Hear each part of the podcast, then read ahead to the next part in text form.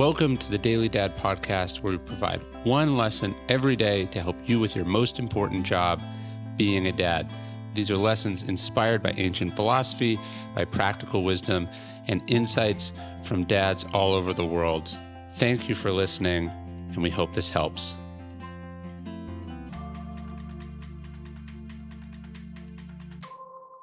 It feels good to get them things.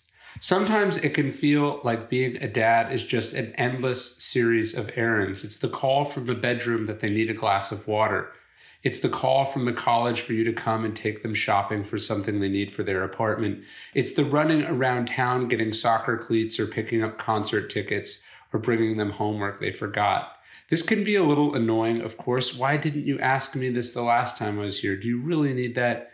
What happened to the last one? But at the same time, it's also good to get them things, to be needed, to be of use. It's fun to give presents too, but this is something deeper, something better.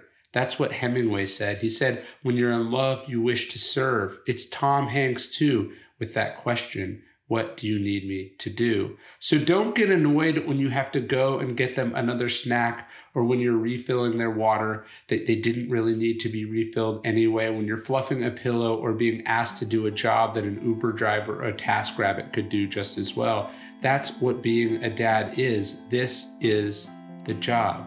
You like getting them things. You're doing what they need. You're serving.